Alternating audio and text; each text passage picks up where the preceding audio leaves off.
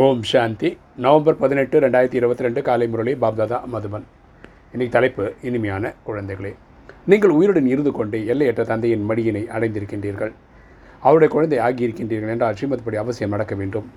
அவரது ஒவ்வொரு வழிகாட்டுதலையும் நடைமுறையில் கொண்டு வர வேண்டும். அப்போ சொல்ல இனிமையான குழந்தைகளை நம்ம உயிருடன் இருந்து கொண்டே நம்ம என்ன எல்லையற்ற தந்தையின் மடியினை அடைந்திருக்கிறோம். அப்படின்னா என்ன? நினைவுனால நம்ம இங்கேருந்து சாந்தி தாமத்துக்கு போய் பரமாத்மா நினைவு பண்ணுறோம் அதான் இங்கே தான் உயிரோடு தான் இருக்கோம் உடலில் தான் நடிச்சிட்ருக்கோம் ஆனால் நினைவுனால போயிட்டு வரோம் அவரோட குழந்தை ஆகிட்டோன்னு என்ன அர்த்தம்னா நம்ம ஸ்ரீமத் படி நடந்துக்கணும். அப்பா உயர்ந்த வழிப்படி நடக்கணும். அவரோட ஒவ்வொரு வழிகாட்டுதலையும் ஹண்ட்ரட் பர்சன்ட் ஃபாலோ பண்ணணும். இன்றைக்கி கேள்வி சிருஷ்டியின் வானப்பிரச நிலை எப்போது இருந்து தொடங்குகின்றது ஏன்? சிருஷ்டியின் வானப்பிரச நிலை எப்போது இருந்து தொடங்குகின்றது ஏன்? பதில் எப்போது சிவபாபா இந்த பிரம்மாவின் உடலில் பிரவேசமாகினோ அப்போது இருந்தே முழு சிருஷ்டிக்கும் வானப்பிரச நிலை தொடங்கி விடுகிறது இந்த சிருஷ்டிக்கே வானப்பிரச நிலை. வானப்பிரச நிலைனா பக்தியில் அறுபது வயசு அப்போ தான் இறைவனை தேடுற வயசு. இந்த சிருஷ்டிக்கே இது பண்ணால் பிரம்மாவின் சரீரத்தை பரமாத்மா வந்து நாலேஜ் கொடுக்கும்போது ஸ்லோவாக உலகத்துக்கே தெரிஞ்சிடும் ஓகேவா இது டைம் ஆகிடுச்சு அப்படின்னு. இறைவன் யார் அப்படின்றது. ஏனெனில் பாபா அனைவரையும் அழைத்து செல்வதற்காக வந்துள்ள அப்பா வந்திருக்கிறது ஜட்மெண்ட் டேவில் கூட்டிகிட்டு போகிறதுக்காக இச்சமயம் சிறியவர் பெரியவர் அனைவருக்கும் வானப்பிரச நிலையாகும். பக்தியில் அறுபது வயசுன்னு சொன்னோம் இல்லையா? இப்போ அப்படி இல்லை. ராஜயோகம் எப்போ உங்களுக்கு கேட்குறீங்களோ அதுக்கு என்ன வயசோ அப்போ தான் உங்களுக்கு வான நிலை. அனைவரும் மினிய வீடாகிய சாந்தி தாமம் முக்தி தாமம் செல்ல வேண்டும். நம்ம வீட்டுக்கு போகணும். பிறகு ஜீவன் முக்தியில் வர வேண்டும். அதுக்கப்புறம் சத்தியகுந்த திரையதாக நடிக்க வரணும்.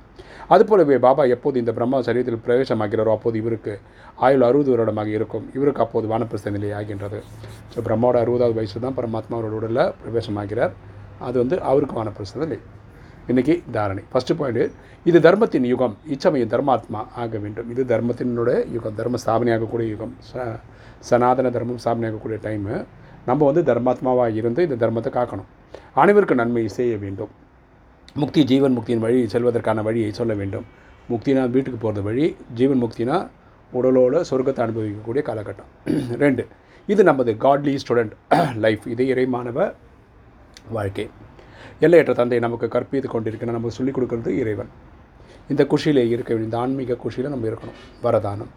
யோகா என்ற மின்சார வைப்ரேஷன் மூலம் கோட்டையை சுவரையாக உறுதியானதாக ஆக்கக்கூடிய ரக் யஜ்ஞ ரட்சகர் ஆகுக. யோகா என்ற மின்சார வைப்ரேஷன் மூலம் கோட்டை சுவரை உறுதியானதாக ஆக்கக்கூடிய யக்ஞ ரட்சகர் ஆக விளக்கம் பார்க்கலாம். பிராமண குலத்தை குடும்பத்தை அதிகரிக்க செய்வதற்காக திட்டம் போடுவது போன்று எந்த ஒரு ஆத்மாவும் பிராமண குடும்பத்திலிருந்து விலகி சென்று விடக்கூடாது என்பதற்காக திட்டம் போடுங்கள். ஒருத்தர் இன்றைக்கி ராஜயோகி ஆகி ராஜயோக சிஸ்டம் விட்டு வெளியே போகிறார் இல்லையா? அந்த மாதிரி நிலைமை வராமல் இருக்கிறதுக்கு திட்டம் போடுங்க எந்த ஒரு ஆத்மாவும் செல்லவே முடியாத அளவிற்கு கோட்டையை உறுதியானதாக ஆக்குங்கள்.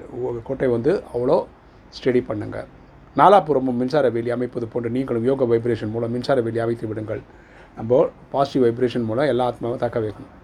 எப்போது இந்த யக்ஞ கோட்டை சுவரை தனது யோகத்தின் சக்தி வைப்ரேஷன் மூலம் உறுதியாக்கும் சங்கல்பம் செய்கிறீர்கள் அப்போது தான் ரட்ச ரட்சகன் யக்ஞ ரட்சகன் என்று கூற முடியும். அப்போ சொல்கிறாரு யார் இந்த பாசிட்டிவ் வைப்ரேஷன் கொடுத்து இந்த சிஸ்டமில் இருக்கவங்களும் தக்க வைக்கிறாங்களோ அவங்க தான் இந்த யோக இந்த யஜ்ஞத்தோடைய ரட்சகர்கள்னு சொல்ல முடியும்னு அப்பா சொல்கிறார் ஸ்லோகன் காரியம் சாதாரணமாக இருந்தாலும் சிதி உயர்வானதாக இருக்கும். யாருக்கு இருக்கிறதோ அவர்கள் தான் ஞானி ஆத்மா.